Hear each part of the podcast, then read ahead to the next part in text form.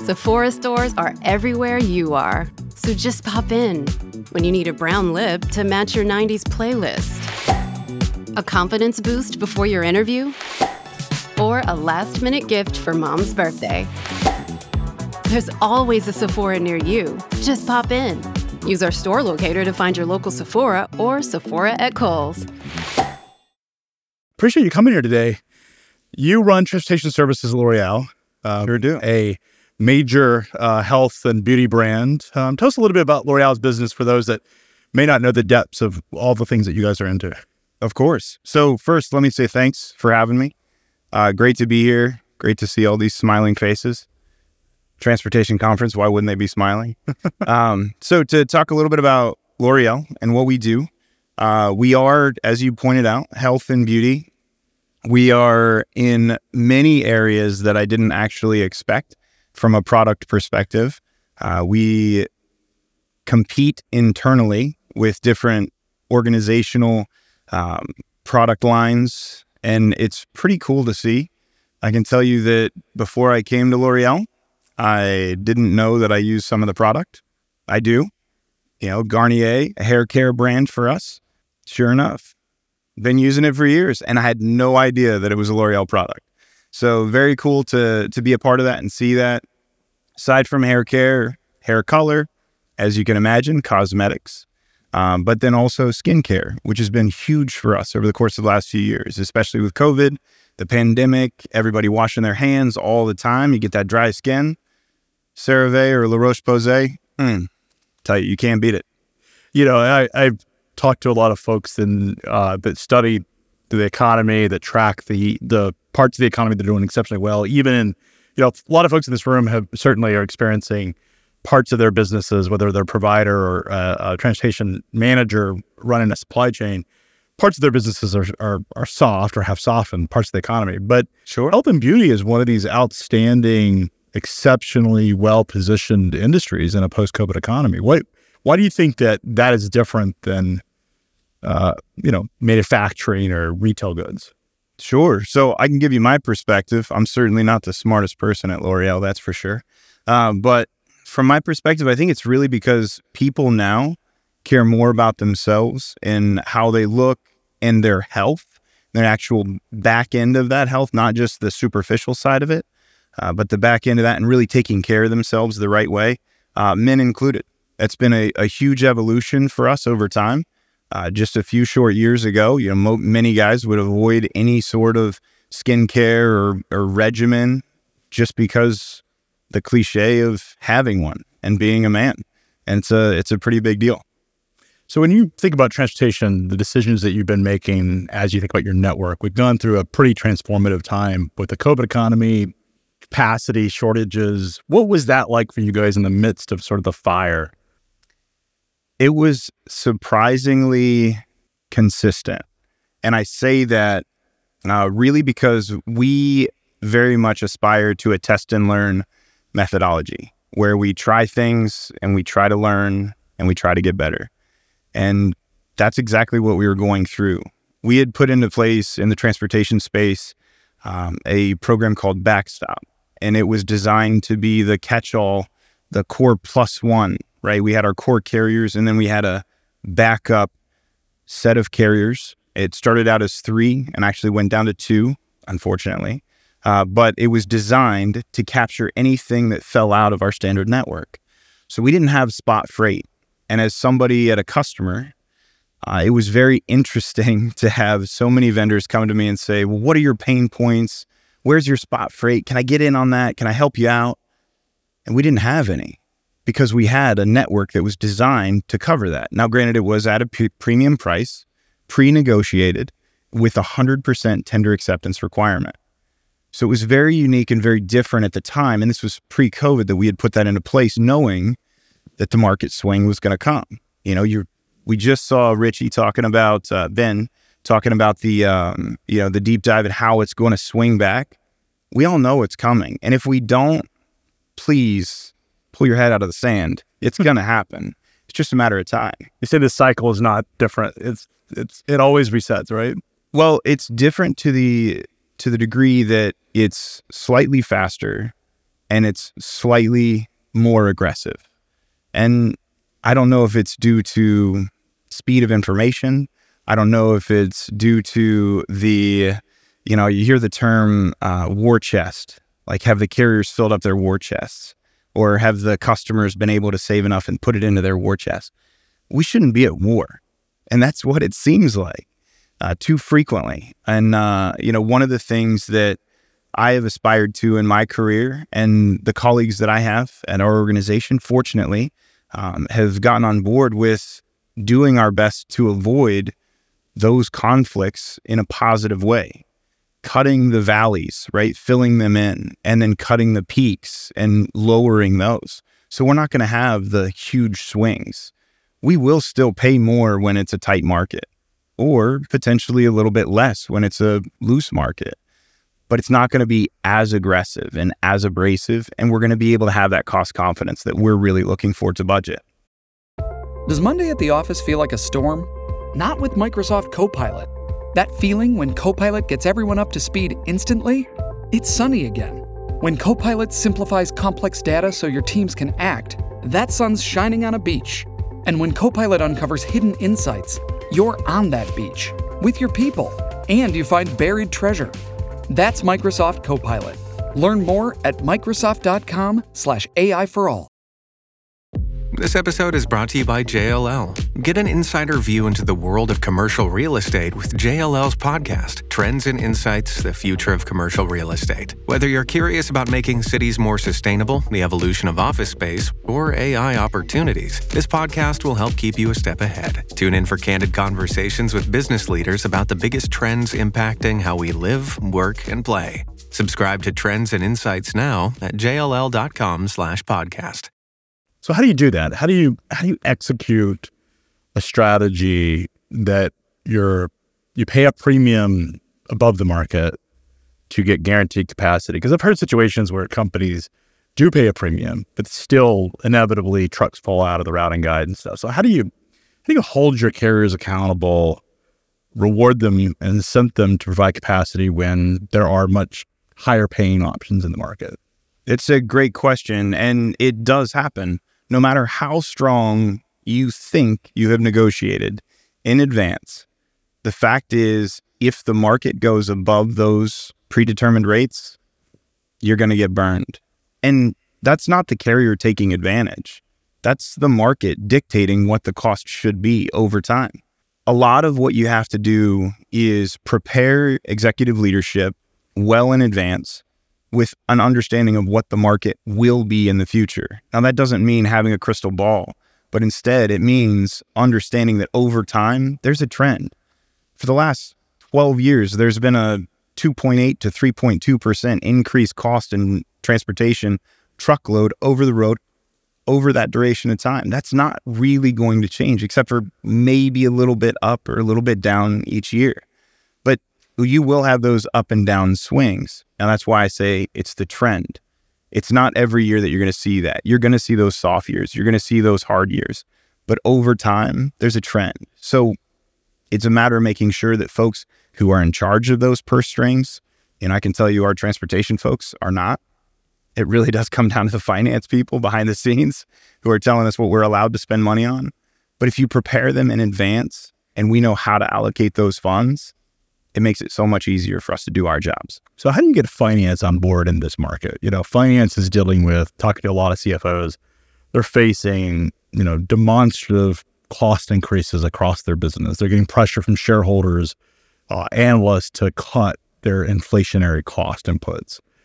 How do you managing transportation? They read the headlines. Uh, they, they, you know, a lot of conversation about deflation in transportation. You know, CFOs tend to have a short memory. At least mine does. They sure do. Um, and I think about the fact that it's always sort of what's next quarter or next year. How do you convince them or, or get them to buy into the strategy that this is what's best for my routing guide? This is what's best for my service. Again, another really good question. I feel like you prepared for this. uh, so it really does come down to the market intelligence you know, companies like FreightWaves are fantastic for that. Being able to share and and show, and this is not an advertisement. This is realistic where you use the product. Uh, but it's a matter of showing folks over time what those trends look like. I actually, and this is even prior to to joining L'Oreal. I uh, I built a model. Now at the time, it was based on Cass and a few other economic indicators, like six or eight others at the time.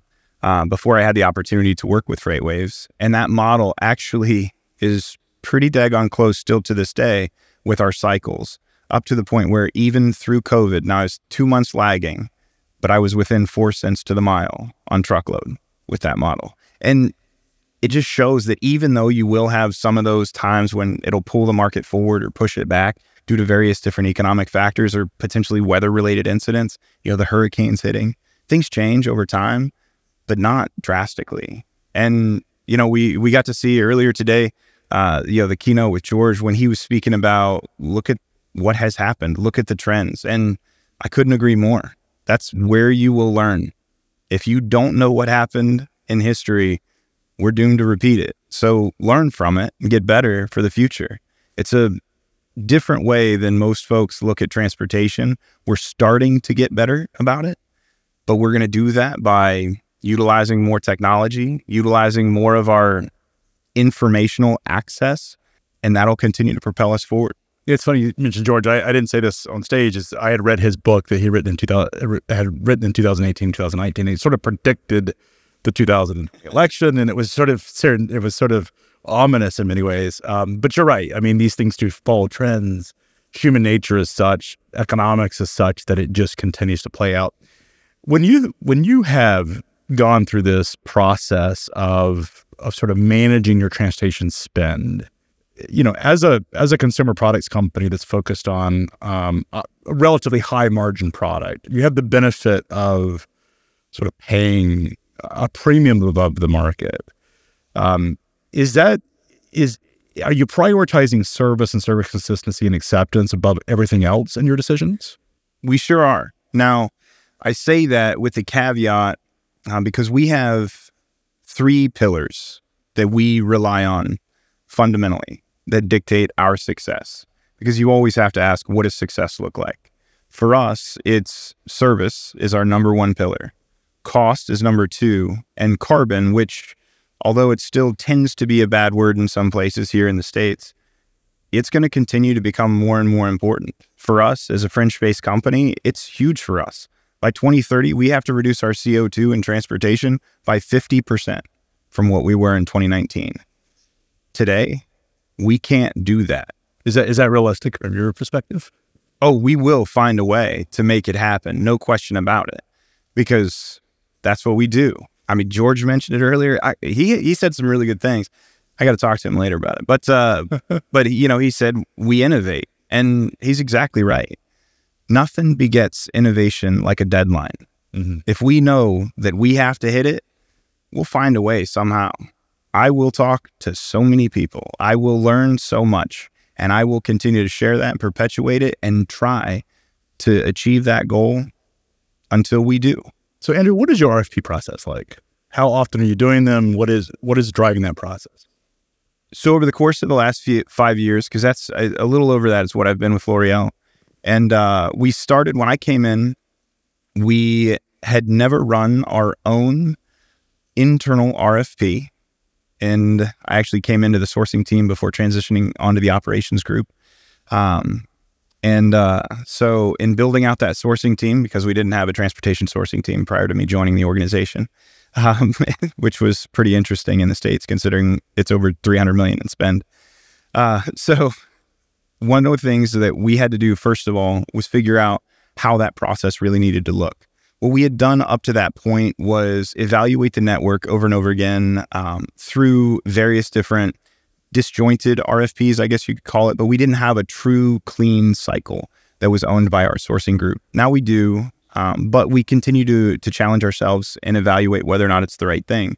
Like I mentioned earlier, we are test and learn, and that's what we work hard to do. So what we've done up to this point is we started with an annual RFP, both truckload intermodal and LTL. Uh, we run a three year cycle on our parcel negotiations. However, those RFPs they're not the same every year and they haven't been since joining the organization. We've really changed to the point where the last two years, we just directly negotiated with our LTL companies. because it made more sense in that space, in that mode. It just made more sense for us and for the organizations we were partnered with. First, the bad news. SAP Business AI won't help you generate cubist versions of your family's holiday photos. But it will help you understand which supplier is best to help you roll out your plant based packaging in Southeast Asia, or identify the training your junior project manager needs to rise up the ranks, and automate repetitive tasks while you focus on big innovations. So you can be ready for the next opportunity. Revolutionary technology, real world results. That's SAP Business AI. Shipping can make or break a sale, so optimize how you ship your orders with ShipStation. They make it easy to automate and manage orders no matter how big your business grows. And they might even be able to help reduce shipping and warehouse costs. So optimize and keep up your momentum for growth with ShipStation. Sign up for your free 60-day trial now at shipstation.com and use the code POD. That's shipstation.com with the code POD. Now that's not going to be the same for everybody. And you really have to ask yourselves, what does success look like for my company? What does it look like for my partners? And where do we want to go tomorrow? My understanding is you guys have been doing something called index linking. Uh, is Sure. basically looking at the market and pro- and that's providing you some level of flexibility to sort of flex up as the prices increase, the Yeah. commoditized side of transportation that the purchase, and flex down. Is that one of the reasons you're getting transportation consistency? So, on the truckload side in particular, the indexing for us has been tremendous. And it's something that we're really looking to move towards more and more as we move forward. Uh, just from a simple fact that if we can get into a position where we can look at the transportation fluctuations as commodity fluctuations, the market fluctuations as being an increase and decrease in commodities, similar to fuel, that for us is so much smoother and so much easier to explain to executive leadership because I can point to it in a chart and that's the truth. And why would you want that basis risk? Why why wouldn't you? Why is that a call it superior positioning to just lock in in a rate with an RFP? It really does come down to making sure that we can be there for our partners. If rates are going up and our partners are locked into a rate, that routing guide's going to break down and they're going to struggle because they could be, to your point from earlier, making more money hauling freight for somebody else. So we don't take the full fluctuation of that increase and decrease. We've got various different mechanisms in place. We call it collaring, we call it banding, different things like that. But those have really taken us some time to continue to adjust. As we go forward, we'll continue to improve. And we hope that our providers, the folks that we're working with, those carriers and those drivers out over the road who are working a thankless job, understand how much we're doing to really be with them and be partners to them. And have your carriers bought into this strategy? Not all of them, but quite a few have, more than I actually expected initially. Uh, but as we continue to prove it out successfully and share with our carriers and discuss it more and more in depth, I'm sure that more folks are going to get on board because it just makes sense. If I'm at a carrier, it makes sense for me. Yeah, I mean it. The the challenge is always as a carrier, you do these RFPs. You know, one of the large carriers told me that forty percent of their network every single year turns over. They're like, we we service it, we meet the service requirements, but because an RFP, because we didn't bid as aggressively as another carrier, it turns over, and that creates a lot of constraints. It seems like from the carrier's standpoint, that stability for them provides a lot of value, and and for you guys in return, that service stability also does. That's exactly right. and that's what we're looking for. Is this conversation? It sounds like to get buy-in, you need to have a productive uh, conversation with your finance department so they understand why That's right. and the reality of it. I think perhaps the cycle of the last couple of years has made it such that they're seems like they're seeking out solutions.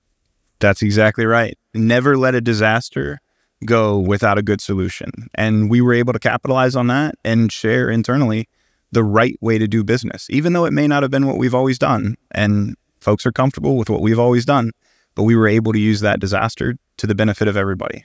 Well, Andrew, really appreciate your time. Thank you for coming. Uh, enjoy the rest of your day here. Yeah, thanks for having me. Uh, thank you.